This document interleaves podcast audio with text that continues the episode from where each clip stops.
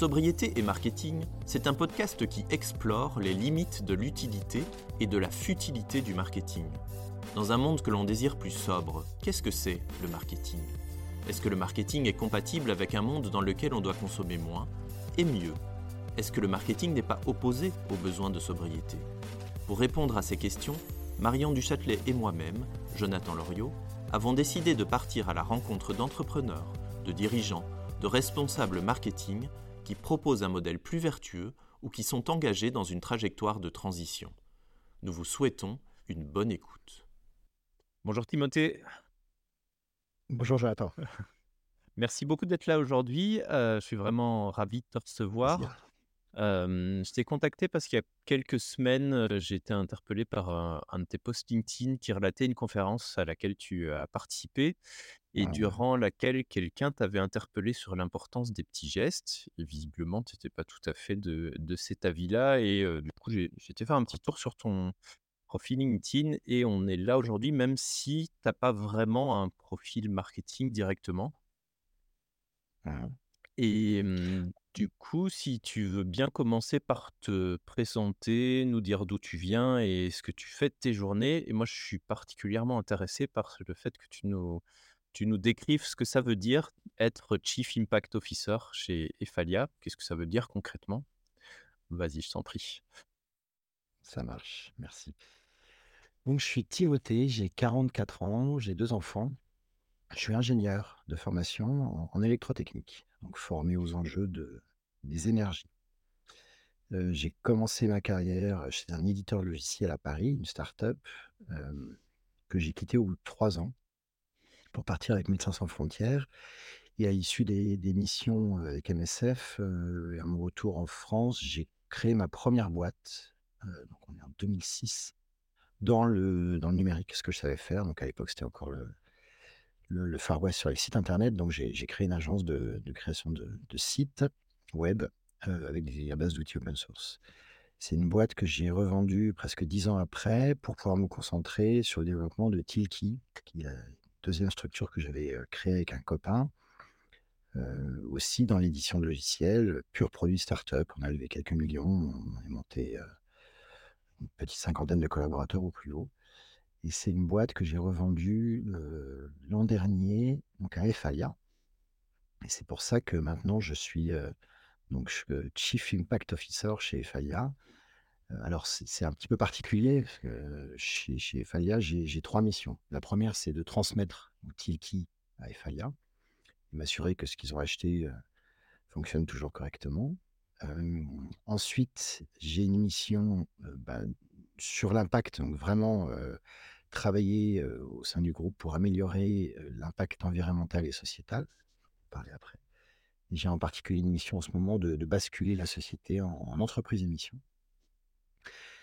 Et particularité, j'ai une troisième mission beaucoup plus technique, parce que c'est mes premières amours. Je suis responsable de l'infrastructure d'hébergement des clients en production. je supervise tous les serveurs qu'on héberge pour nos clients en prod, en mode SaaS.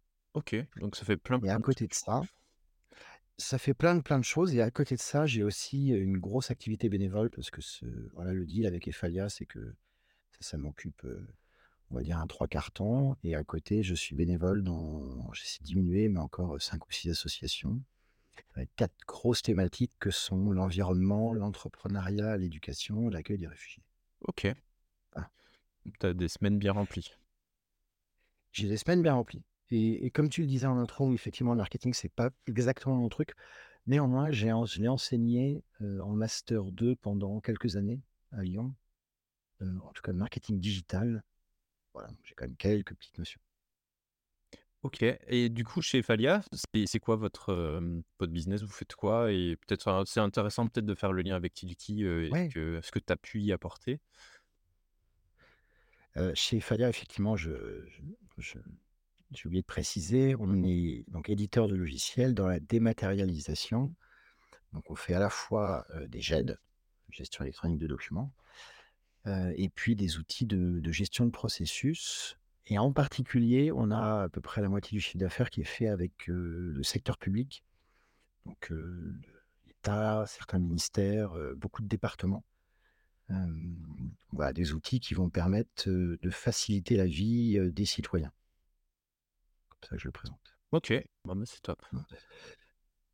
Et du Voilà. du coup, entre Efalia et Tilki, avait, vous faisiez à peu près la même chose ou Tilki est venu, rajouter, des briques qui étaient, inexistantes à l'époque?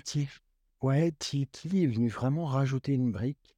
Je pense que dans la, mmh, dans l'ambition de de des dirigeants qui nous ont rachetés à l'époque, il y avait vraiment le fait de de venir compléter la suite. Aujourd'hui, la suite Efalia, il y a 6 ou 7 heu, briques et et qui maintenant s'appelle Efalia Tracking est l'une de ces briques, qui manquait un petit peu. Donc on reste dans la grande famille de la démat avec Tilki, puisque l'objectif de Tilki, c'était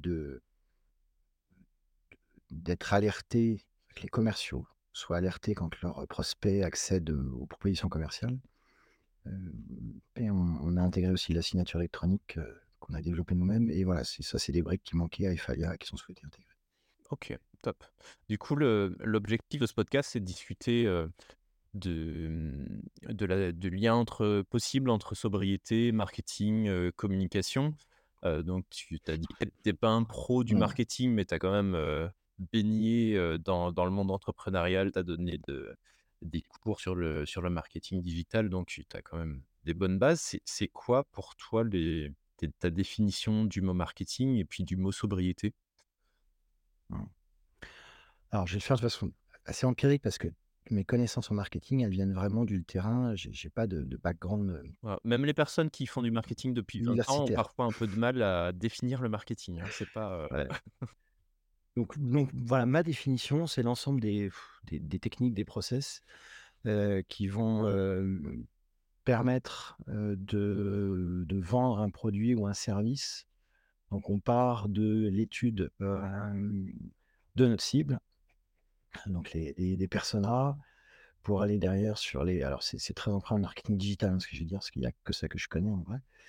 Donc on part des voilà, des cibles persona pour aller sur les les canaux de communication sur lesquels on va trouver retrouver ces cibles, heu, et mettre en place des stratégies, heu, voilà, qui vont nous permettre de vendre et tout ça avec, enfin, quoi, quand je quand des cours, beaucoup, enfin je je saupoudre de beaucoup de données. Donc l'objectif, c'est mmh vraiment de récolter de la data pour savoir, quand on quand on a une action A quelque part, quels sont les résultats, et beaucoup d'expérimentation.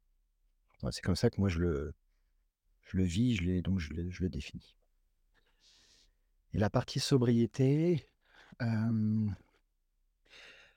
pour moi, ça fait, heu, écho à la définition, heu, alors qui est une définition de la décroissance, mais qui pour moi est pareil de de Timothée Paric, donc qui est la réduction de la production et de la consommation pour alléger l'empreinte écologique, en ajoutant bien entendu qu'elle doit être planifiée démocratiquement dans un esprit de justice sociale et dans le souci du bien-être. C'est on on parle de quasim quasiment chaque fois de de décroissance dans ce podcast, mais mais rarement ouais. aussi vite. Aussi vite, pardon? Oh ouais, rarement aussi vite dans le dans le déroulé, mais c'est bien, ça ça donne le Ouais, ton, heu bah, pour moi, enfin, tu vois, sobriété, heu, bah, avec cette définition, vois, le le problème de la décroissance, c'est qu'elle est le le terme maintenant est devenu un épouvantail, donc mmh, voilà, il faut juste en utiliser un autre. Mais, hem, mais c'est c'est comment faire mieux avec moins.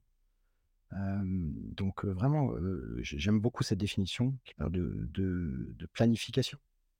ouais, tout à fait. C'est ça l'enjeu pour moi. Après moi, je trouve que ce qui est intéressant aussi, c'est, le terme de déconsommation. Je trouve que dans le monde de l'entreprise, en tout cas, il est plus facile à, à aborder Dans le sens où on se dit que la déconsommation, c'est consommer moins de produits neufs, mais pour autant ne pas forcément se passer de services. Donc il y a mais bon, on Bah, reviendra peut-être sur le sujet.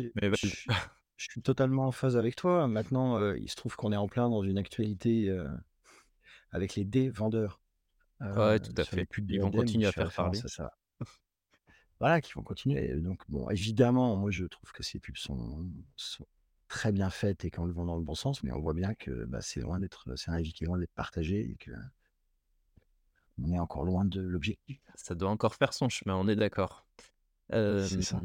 Tu m'as dit, quand on a préparé ce podcast, qu'Ephalia avait pour objectif de devenir une entreprise à mission ou est déjà une entreprise à mission? Est-ce que tu peux nous nous dire comment vous faites pour essayer d'intégrer des engagements sociétaux, dans les opérations du quotidien de l'entreprise? C'est quoi le dans la pratique, être ou Mmh. devenir une entreprise à mission? Alors, je pense qu'il faut différencier un petit peu les 2. Tu vois, le la première étape, avant de parler entreprise à mission, c'est effectivement de parler d'engagement. Donc on a un certain nombre d'engagements sociétaux, environnementaux. Très honnêtement, ça a commencé par la partie environnementale. Prise de conscience, principalement du dirigeant, il y a trois quatre ans avant que j'arrive. Donc qui a commencé, c'est ce que je conseille à tout le monde, par faire un bilan carbone pour voir, de quoi on parle, avoir une bonne photo. Typiquement, bah, tiens, je te pose la question, chez un éditeur de logiciels, à ton avis, qu'est-ce qui émet le plus de CO2? Alors, moi, je suis un petit peu renseigné sur le sujet, mais je dirais plutôt le, mmh, le renouvellement du matériel. Alors, tu es un petit peu à côté, mais en tout cas, tu tombes pas dans le panneau habituel, heu, parce que dans 95% des cas, on me dit l'énergie des serveurs, enfin, voilà, heu, ce qui représente, heu, je vais pas dire un pouillème, mais ce qui représente une partie infime de notre bilan carbone aujourd'hui. Heu, en fait, le bilan carbone d'une société, enfin, si je généralise, heu, une société de services, mais en particulier éditeur de Tu vas me dire les la déplacements? majorité des ouais, c'est les déplacements, OK. clairement. Donc c'est déplacement domicile-travail et heu, déplacement pro. Tout ça pour dire que la première étape, c'est fondamentalement de faire une photo, pour pas se tromper de combat. Voilà. Donc ça a commencé par là, chez Faya en 2019. Heu, on a fait, un 1er puis un deuxième bilan carbone. Heu et puis, bah, en fonction de ça, après, c'est un projet comme un autre. Heu, on a une trajectoire de baisse des émissions de l'ordre de 8% par an, par collaborateur et donc, heu, ben, on prend les sujets, donc justement avec les bons ordres de grandeur pour pas se tromper de combat encore une fois. Et ce qui nous a amené à prendre un certain nombre de décisions. Donc par exemple, dans les décisions qui permettent vraiment de faire changer, de baisser les émissions, il y a la généralisation du télétravail associé au flex office. Aujourd'hui, on a un siège, à Lyon, par exemple, qui fait, je vais pas dire de conneries, mais autour de 150 à à moins de 200 carrés pour 100 collaborateurs. On voit qu'on n'est pas dans les ratios habituels, tout simplement parce que, bah, c'est du flex office. Donc quand on doit venir au siège, on réserve son bureau à l'avance, heu, et on n'en a pas à attitré. Et quand on additionne les 2, heu, télétravail plus flex office, donc on enlève les déplacements et qu'on diminue, heu, les surfaces et donc le chauffage et cetera, là vraiment, il y a des gains. Donc ça, c'est un 1er gros point. Le 2e gros sujet qui est beaucoup moins évident à percevoir, c'est toute la partie sensibilisation. En fait, donc je t'ai dit, il y a une bonne partie de nos émissions qui sont liées au déplacement domicile-travail et si je rajoute l'alimentation des collaborateurs, donc ce que mangent les collaborateurs le midi, ça rentre dans mon bilan carbone. Heu, là, je suis à peu près un tiers du bilan. Sur ce tiers-là, j'ai pas du tout la main. Heu, je peux pas faire une politique qui interdit à Roger de venir en voiture au bureau et de prendre un sandwich, heu, au bœuf. Voilà, je c'est pas possible. Heu, donc je suis bien obligé de faire de la sensibilisation. Ouais, donc Hem et donc de la communication. donc de la communication. C'est vrai que j'anticipe sur les heu et donc beaucoup de communication interne. C'est clair, que c'est, l'un des gros sujets sur lequel on est en ce moment. Aujourd'hui, on utilise, enfin, on a plusieurs axes. D'une part, des formations. Alors formation, moi, je me suis fait reprendre là-dessus ou ou atelier de sensibilisation, je pense à l'atelier d'automne Mmh. Hem, donc on a on a inscrit l'atelier d'automne dans le comme étant, heu, entre guillemets «obligatoire» pour tous les collaborateurs. Aujourd'hui, j'ai un tiers des salariés du groupe qui sont formés. Heu, c'est un passage obligé lors de l'onboarding. Donc quand on accueille des nouveaux collaborateurs, ils ont 3 jours et demi de de de formation, de découverte des outils et de l'environnement Hfalia, dont un atelier d'automne. Et puis à côté de ça, on a, bon de la communication interne, des messages qui sont passés, dans nos outils, voilà, et on s'est équipé d'un outil qui s'appelle Nous. qui nous permet de de faire des campagnes de sensibilisation. Donc en ce moment, on est en pleine campagne de sensibilisation, sur, la diversité au sens large. Ouais, du coup, je je permets de t'interrompre un un instant, Mmh mh. ce que tu as dit tout à l'heure et j'ai l'impression que ça fait sens et que ça fait du lien là tout de suite que, votre bilan carbone, vous le suiviez en tout cas dans son évolution ou sa baisse idéalement par collaborateur. Est-ce que ça ça reflète le fait Ouais, justement que, bah, ce sont les collaborateurs qui détiennent une bonne partie des clés par leurs déplacements, par leur alimentation et sans doute aussi par leur comportement au travail, leur poids stratégique à certains moments? Ou est-ce que c'est plutôt parce que, ben, mmh, suivre le le bilan carbone par, collaborateur, ça permet d'avoir une certaine attitude aussi au niveau de la croissance de l'entreprise? C'est clairement le point 2, OK. très honnête. C'est qu'on est en pleine, on est en pleine phase de croissance externe, en fait depuis, quatre cinq ans, Efalia a racheté plusieurs entreprises et mmh et continue sur cette lancée-là. Donc effectivement, le fait de ramener aux collaborateurs nous permet de voilà, de de prendre en compte ces phases de croissance. Néanmoins, oui, il y a une une partie, voire une bonne partie, de des émissions, en tout cas de de ce qu'on prend en compte dans notre bilan carbone, qui est qui est directement lié au au comportement des collaborateurs. Après voilà, je je peux pas, tu vois, peux pas c'est pas leur responsabilité non plus, Non, bien entendu, mais c'est un indicateur et ouais. vous avez choisi celui-là. Il y a d'autres entreprises qui prennent, hem, le qui comparent le bilan carbone sur des bases économiques. Par exemple, le le nombre de grammes de CO d'équivalent CO, heu, par, heu, 1 000 €, heu, de chiffre d'affaires, donc c'est un parti pris. Tout à fait. Alors sachant qu'en fait, on a pris ce parti pris-là pour, pouvoir nous comparer d'une année à l'autre et valider qu'on était bien Mmh. en décroissance sur la partie émissions. Maintenant, les données qu'on fournit à nos clients, puisqu'ils nous le demandent, vont être effectivement en ou en de de d'achat qu'ils font auprès de nous, ou, on est en train de travailler aussi pour affiner et pour être au plus près de l'usage. Parce que c'est vraiment la demande du marché, et ça le sera de plus en plus, c'est-à-dire, bah, typiquement, là, on est sur un outil de visioconférence. L'idée, c'est de pouvoir dire, 1 heure de cet outil, émet tant de de CO2. Bah, voilà, qu'on puisse se dire sur nos outils à nous, Efalia, heu heu, 1 heure d'usage ou quand c'est à la tâche, quand c'est, voilà, une numérisation ou ou un processus automatisé, heu, émet tant de CO2. Ça, c'est déjà quelque chose qui est en route, sur des des offres, heu, être capable de de préciser les émissions carbone, heu, qui vont être, heu, utilisées, par rapport, à la tarification ou à l'usage? C'est un truc qui qui est en cours, qui est qui est en place? C'est on progress, c'est on progress, tu vois? Comme on a le bilan global, on on peut tout à fait, heu, alors sur la partie, heu, kiloeuros de chiffre d'affaires, c'est facile, c'est une bête, heu, règle de 3. Heu, le le problème, c'est que le diable est dans les détails. C'est pas du tout pareil entre les différents produits. C'est pas pareil quand c'est hébergé chez nous, chez le client et cetera et cetera. Donc, sûr. aujourd'hui, on est encore au à la 1re étape.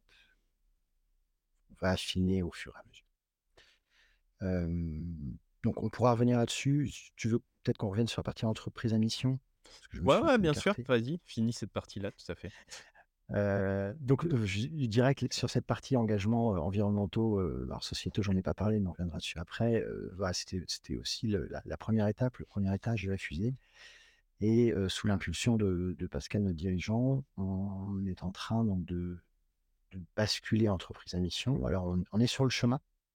C'est pas encore fait, c'est un chemin qui va nous prendre, à peu près, toute l'année 2024. En tout cas les une bonne partie de l'année l'année 2024, hem, qui part, c'est une condition nécessaire mais pas suffisante, qui part de la de la mission, de la raison d'être. Donc quelle est vraiment la mission d'Efalia? À part faire du chiffre d'affaires et heu Et et des survivre. pour les actionnaires? Voilà et survivre et et s'occuper de ses collaborateurs et cetera et cetera. Mais quelle est quelle est notre mission au service, du du vivant? J'aime bien ce terme, générique. Donc on est dans cette phase de définition, qui part d'un ikigai, histoire et puis après, bah, on va alors ça va être un processus itératif, pour aller étudier un petit peu, les différentes missions qu'on a à partir de cette raison d'être, hem, les actions, les indicateurs et puis, bah, voilà, de façon encore une fois itérative, revenir un peu là-dessus pour, pour aboutir dans quelques mois sur, heu, sur le package complet. Donc non seulement la raison d'être, mais nos missions, les actions qu'on met en place au service de ces missions-là et les indicateurs qui nous permettent de valider qu'on va dans le bon chemin et tout ça validé par un comité de mission. Voilà et donc on avance, heu, doucement mais sûrement sur ce chemin-là. J'ai une vingtaine de collaborateurs qui sont, volontaires pour, heu, pour travailler avec nous sur, heu, sur ce projet de de bascule entreprise à mission. C'est je suis vraiment très content, qu'on puisse, OK. Bah, justement, c'était c'était ma question suivante, comment vous arrivez à embarquer tout le monde? Parce que là, on a vu que, bah, tous les collaborateurs, devaient passer, par une série d'ateliers, dont l'atelier d'automne, que c'était intégré dans votre, process d'onboarding. J'imagine que la perception, n'est pas similaire parmi, tout le monde. Donc, comment on fait, pour au-delà de la formation et de la sensibilisation, pour essayer que les gens soient réellement embarqués et que ça se transforme en, mmh, en en une initiative concrète? Parce que c'est pas uniquement la les dirigeants d'une entreprise qui, heu, peuvent faire changer l'ensemble des des comportements. Il faut que ça vienne d'un peu partout. Donc c'est quoi votre, hem, manière de faire? Est-ce que là-dessus aussi vous avez des indicateurs? Alors pour pas pour ficher les collaborateurs, j'espère que non, Mmh. mais pour, heu, vraiment être certain que, bah, l'ensemble de la société avance et qu'il y en ait pas qui restent sur le carreau parce que, soit ils se sentent moins concernés, soit peut-être désarmés par rapport à ce qu'il y a à faire sur le sujet? C'est un gros sujet, hein, c'est le sujet, clé, je pense, et on est toujours un petit peu sur le fil du rasoir, parce qu'une société, je prends Efalia, mais je pense que c'est global. On est aussi représentatif de la société française, donc chez Efalia, il y a une partie, une minorité, qui est ultra convaincue, heu, des enjeux, de ce qu'on doit faire, de comment on doit le faire. Heu, à l'inverse, j'ai une partie, une minorité aussi qui, enfin par les climato-sceptiques, en tout cas, qui considèrent que ce n'est, ce n'est pas un enjeu, ce n'est pas le leur, c'est pas l'enjeu de la société. Donc, qui ne sont pas prêts à faire évoluer leurs, habitudes, leur mode de fonctionnement et au milieu, j'ai j'ai un gros ventre mou, heu, je parle bien sûr de marketing, hein, heu, de de collaborateurs qui, heu, sont ni une bonne ni une mauvaise volonté, c'est juste, qu'ils sont sous l'eau. Mais typiquement, c'est les les remontées que j'ai, hein, c'est que c'est, mmh Nous, ce qu'on fait, ce qu'on propose, donc les communications qu'on peut faire, les campagnes qu'on peut lancer, c'est du temps. C'est du temps qui est pris sur le temps de travail, hein, bien sûr. Mais bah, ça prend du temps pour faire changer, les comportements, les habitudes, pour, pour informer et former les gens. Donc c'est déjà le 1er, heu, challenge, c'est d'arriver à leur faire prendre ce temps-là. Et donc c'est un mix, c'est un savant mélange de, d'incitation et d'obligation.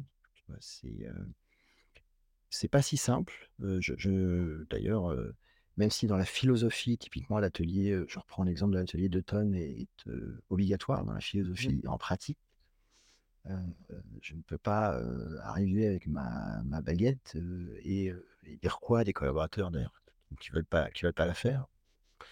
Donc, on on voilà, on se doit avec, avec mon équipe de, d'expliquer toujours, heu, le le pourquoi, d'expliquer les bons côtés. Alors, heu, on joue aussi, heu, moi de temps en temps, je peux être un peu le méchant flic, qui, est très provocateur, voilà, ça fait partie de mon mon personnage, mais toujours avec, Avec avec beaucoup bienveillance. d'humour. Voilà, d'ailleurs, c'est humour surtout, beaucoup de second degré, tu vois? Voilà, Ouais, il y a heu et un, puis à côté, j'en ai d'autres, Il y a un truc qui émerge aussi, de mon côté, c'est que, en il faut travailler être capable de travailler la légitimité de ce qu'on essaye de mettre en place et pour, hem, avoir l'air légitime, il faut déjà prouver que ce q que les le peu de choses qu'on a réussi à mettre en place portent directement ses fruits. Donc il y a que ouais. l'exemple qui, heu, qui marche réellement là-dedans. Est-ce que ça veut dire qu'en interne, vous arrivez à, à pas développer du storytelling parce que c'est un peu négatif comme, heu, comme terme, mais, heu, à raconter des histoires sur ce qui s'est passé et ce qui, heu, porte déjà aujourd'hui ses fruits? Ou est-ce que c'est quelque chose que vous allez mettre en place prochainement? Alors, ce côté, tu vois, exemplaire, me parle beaucoup aussi et c'est ce que j'essaye de faire, à titre personnel pour, pour pouvoir influencer le maximum de mes pairs.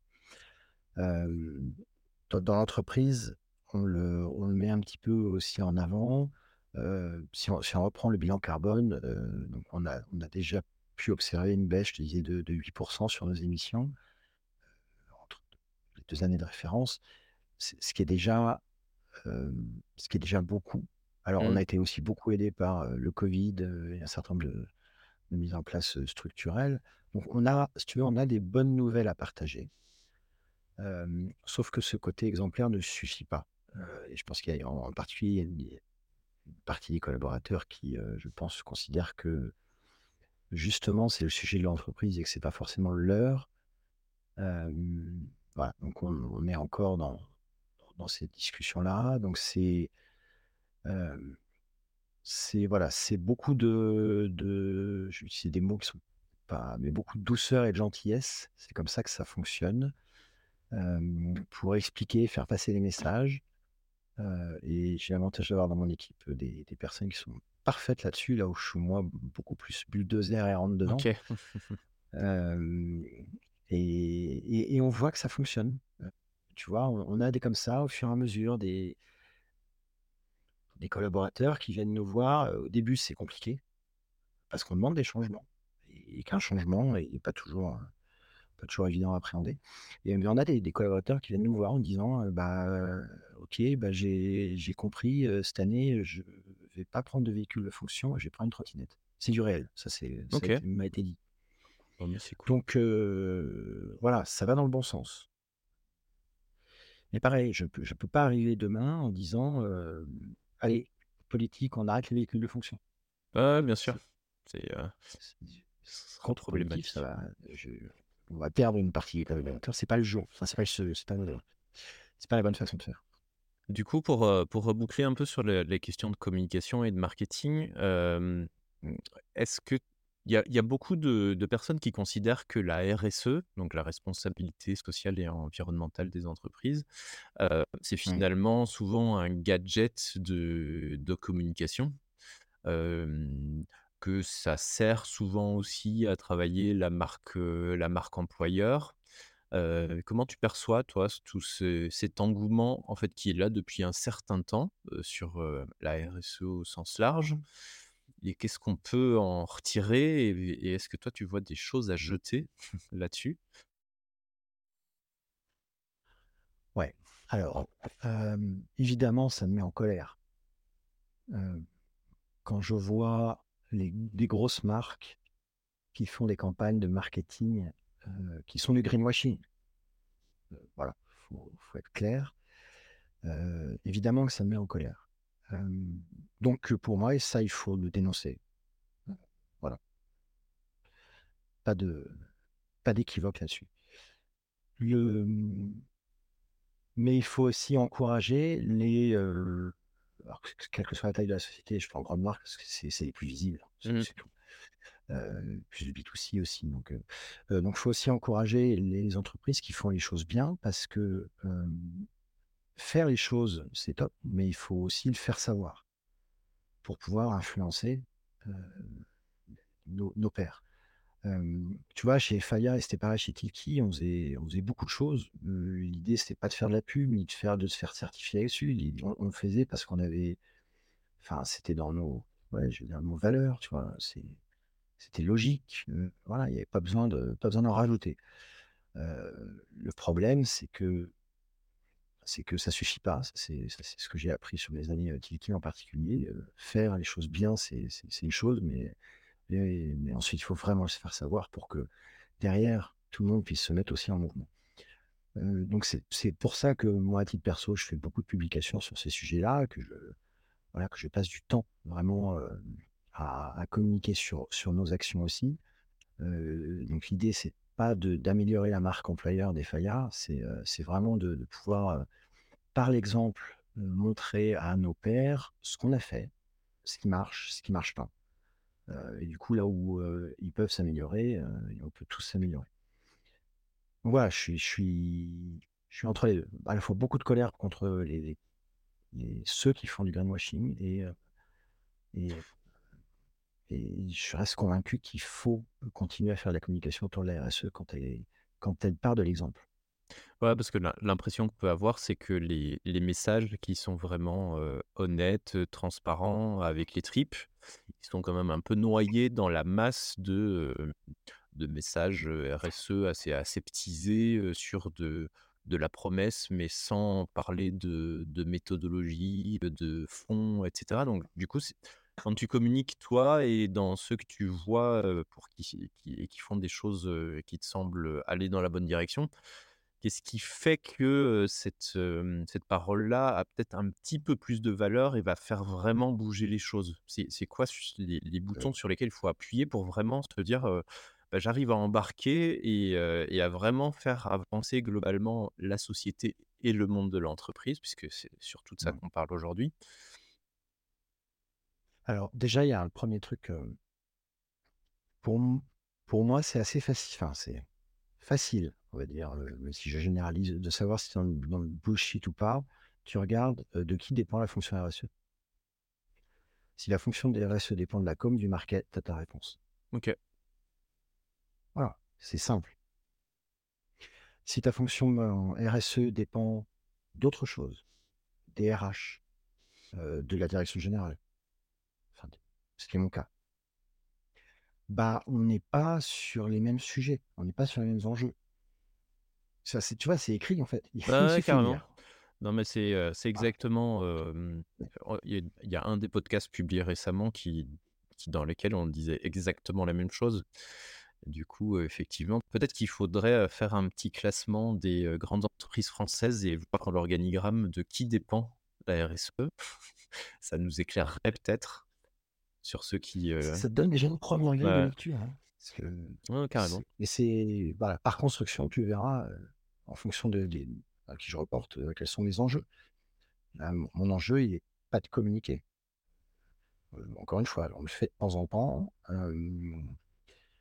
mais c'est, heu, voilà, c'est vraiment pas l'objectif de notre de notre mission. Après, ce que tu vois, pour moi, dans les indicateurs, bah, quand tu as une communication qui est chiffrée et qui est chiffrée, avec les ordres de grandeur.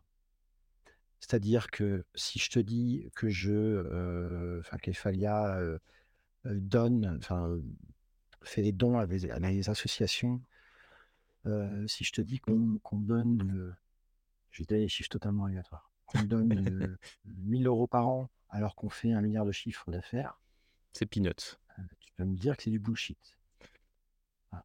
Alors si je te dis qu'on qu'on donne 100 000 mais qu'on fait 100 milliards de chiffre d'affaires, tu peux toujours me dire que c'est bullshit. Donc vraiment avoir le contexte des chiffres. Le contexte, les ordres de grandeur. Et un deuxième élément, c'est aussi être en capacité de de reconnaître, heu, je pense, les choses qu'on fait pas bien. Tu vois? Avoir du recul sur sa pratique. Donc voilà, parce que l'enjeu, encore une fois, quand tu fais de l'RSE, pour moi, n'est pas un enjeu de communication, de savoir qui est le plus beau, heu, mais de de pouvoir, expliquer, heu, à nos pairs ce qu'on a justement, ce qu'on a fait bien, ce qu'on a fait pas bien. Donc c'est aussi important d'avoir ces retours d'expérience qui sont qui qu'est-ce qui n'a pas fonctionné? Ouais, tout à fait et d'ailleurs, il y a de plus en plus de marques, plu plutôt des petites structures qui, dans leur page engagement, heu, ont maintenant des, des endroits où ils disent ce qu'ils font bien, ce ce sur quoi ils ont progressé, où ils sont améliorés et mais qui mettent aussi l'accent sur ce qu'ils font mal et finalement cette transparence, ça te garantit que, que la personne, ou la marque que tu as en face de toi, elle elle est justement dans cette transparence et qu'elle a envie d'aller de l'avant si tu dis, «Tout est beau, tout est gentil et en 2030 on sera neutre en carbone», bof, c'est un peu dur. C'est ça. Pareil, hein, le le le côté neutralité, bon, je vais pas m'étendre là-dessus. Ouais, non, sinon on va rajouter une demi heure, heu, dans dans Ouais, dans le ça. podcast si on va dans cette direction-là. Il y a y a une question qui, mmh, qui m'intéresse chaque fois beaucoup, c'est que, mmh, est-ce que selon toi, c'est, mmh, accessible pour toutes les entreprises? On voit que les entreprises qui en font le plus finalement sur les questions environnementales et et sociales, c'est ce sont celles qui sont nées dans ce modèle-là. Est-ce que tu penses qu'on peut transformer n'importe quelle entreprise ou est-ce qu'à un moment donné, il faut quand même de la rupture et qu'il y en a, qui qui doivent disparaître pour pour laisser leur Mmh. place à celles qui, nativement ont démarré en ayant ces critères-là en tête? Mmh. Tout dépend de quoi on parle. Il y a 2 sujets, qui sont un qui sont un petit peu, côte à côte. Il y a le sujet RSE, impact, donc j'ai une, entreprise, quel que soit son secteur d'activité, bah, j'essaye de faire le mieux que je puisse faire avec, mes moyens, pour, minimiser mon impact, vis-à-vis du vivant, pour avoir, le meilleur impact possible vis-à-vis de la société, et vis-à-vis de mes collaborateurs. Donc je vais investir, je vais faire des bilans carbone, je vais voilà. Et ça, n'importe qui peut le faire. Heu, que tu sois 0 enfin, tout seul ou une multinationale, c'est juste une question de moyens. Il y a le deuxième sujet qui est un peu parallèle et qui va rejoindre un peu la question de l'entreprise à mission, c'est, mon cœur de métier est vraiment en faveur de, du vivant. Et là, pour moi, oui, clairement, il y a un paquet d'entreprises qui doivent disparaître. Vraiment un paquet. Et ces en Heu, ouais, et je ces ça entreprises, elles vont lutter le pour leur survie parce que, heu, naturellement, elles luttent pour leur survie en général. Malheureusement, les organisations, elles sont rarement taillées pour se dire: «Bon, beh, moi, j'ai plus aucun apport à à faire à la société, heu, je décide de mettre la clé sous le paillasson et et de cesser ce que je faisais». tout à fait. C'est vrai, c'est un sujet. Alors, le problème, c'est qu'on n'a pas beaucoup de temps. Pour moi, la réponse, c'est que ces entreprises, elles vont de toute façon disparaître. Heu, la question, c'est combien de ressources elles vont continuer à poncer jusqu'à leur, enfin, pendant leur agonie. Parce que quand on va avoir une vraie tension sur les ressources, ce qui est pas encore le cas ou pas ressenti dans des pays très développés comme le nôtre, hem, donc quand on va commencer à avoir ce ces niveaux de tension, bah, forcément, on va être va se recentrer sur, heu, sur des missions, hem, beaucoup plus critiques et tout ce qui est annexe, voire destructeur, va disparaître, heu, au fur et à mesure. Voilà, ça va prendre du temps.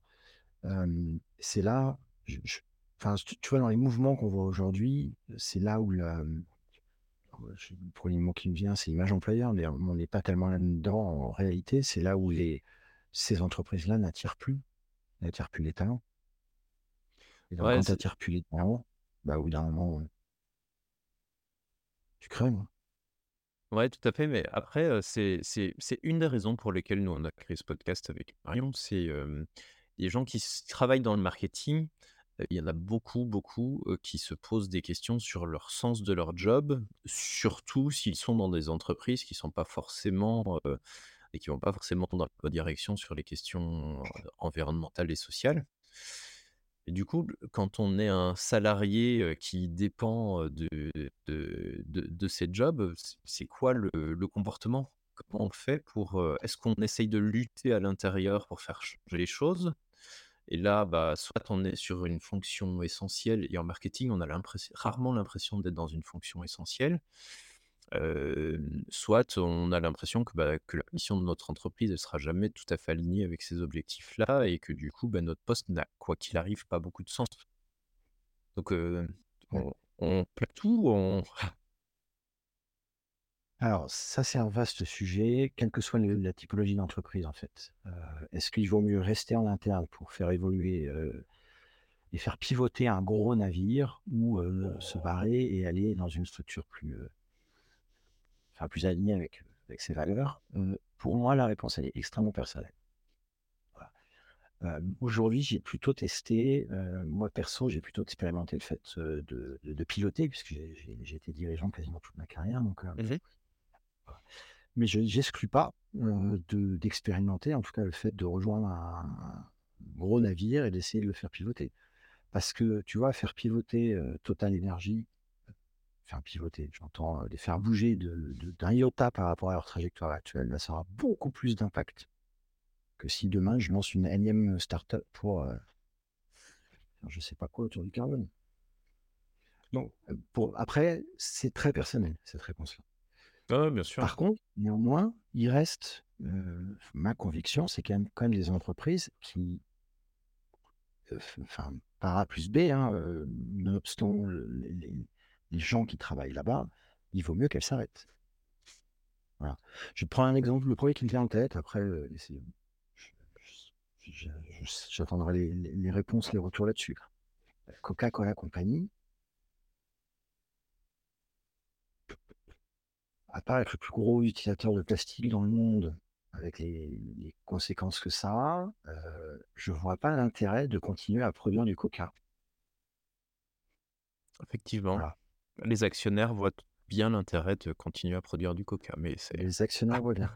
Mais si tu, si tu utilises, enfin, si tu es dans une fonction marketing, puisqu'on parle de ça chez, chez Coca, là, pour moi, l'enjeu, il n'est même pas de faire pivoter Coca. L'enjeu, c'est pas que Coca demain se remette à la consigne euh, avec des bouteilles en verre comme ils ont pu le faire dans les années euh, d'après-guerre. C'est pas ça le sujet.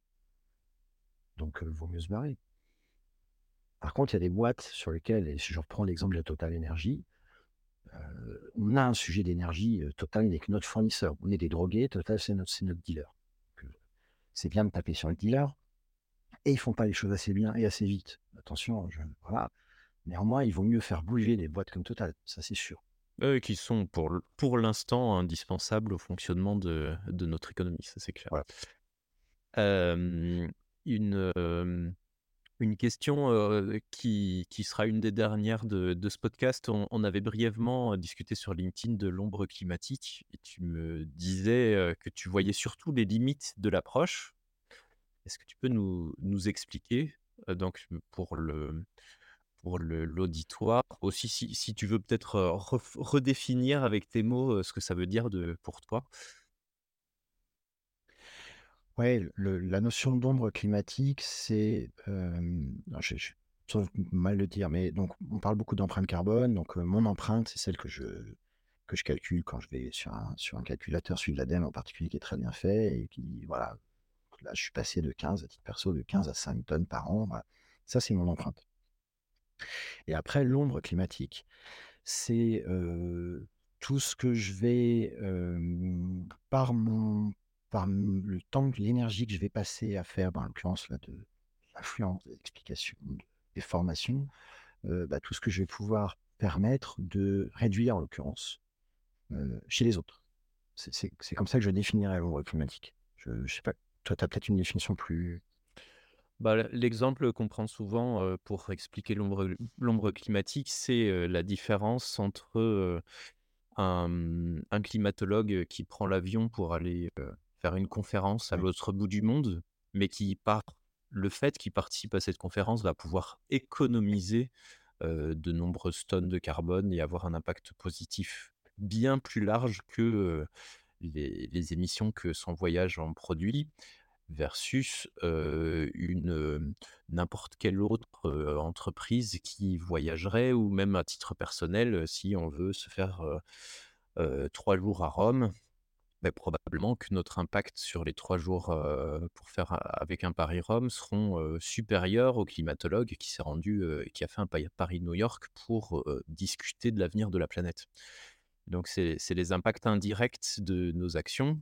Et moi, ce que je trouve intéressant aussi, c'est dans le monde de l'entreprise, c'est il y a le comment on travaille et les émissions, les émissions directes, mais il y a aussi le pour qui on travaille. De nouveau, on va pas voir si on fournit des services marketing à Coca-Cola, on va pas avoir le même impact que si on accompagne l'ADEME dans, dans ses campagnes publicitaires avec, avec les dévendeurs. C'est clair. C'est clair. Et donc, tu vois, moi, ce que je trouve intéressant dans ce concept-là, bah, c'est, tu vois, dans mon cas, par exemple,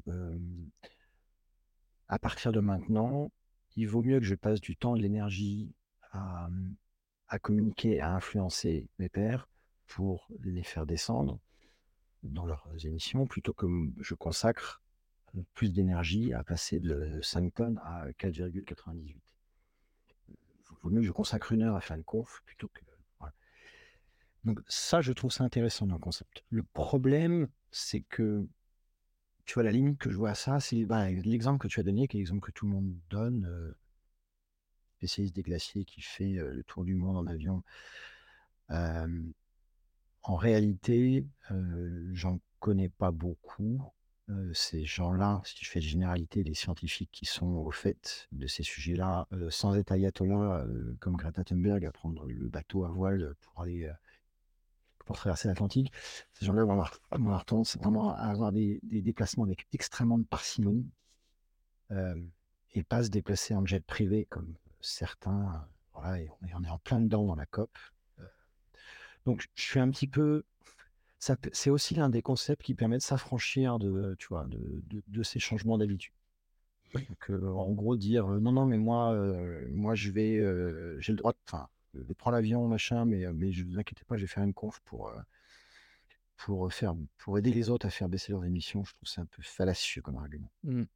En fait, le, moi, le, tr- le truc sur lequel je le trouve particulièrement pertinent, ce concept, c'est dans le monde de l'entreprise, c'est sur le choix de ses clients.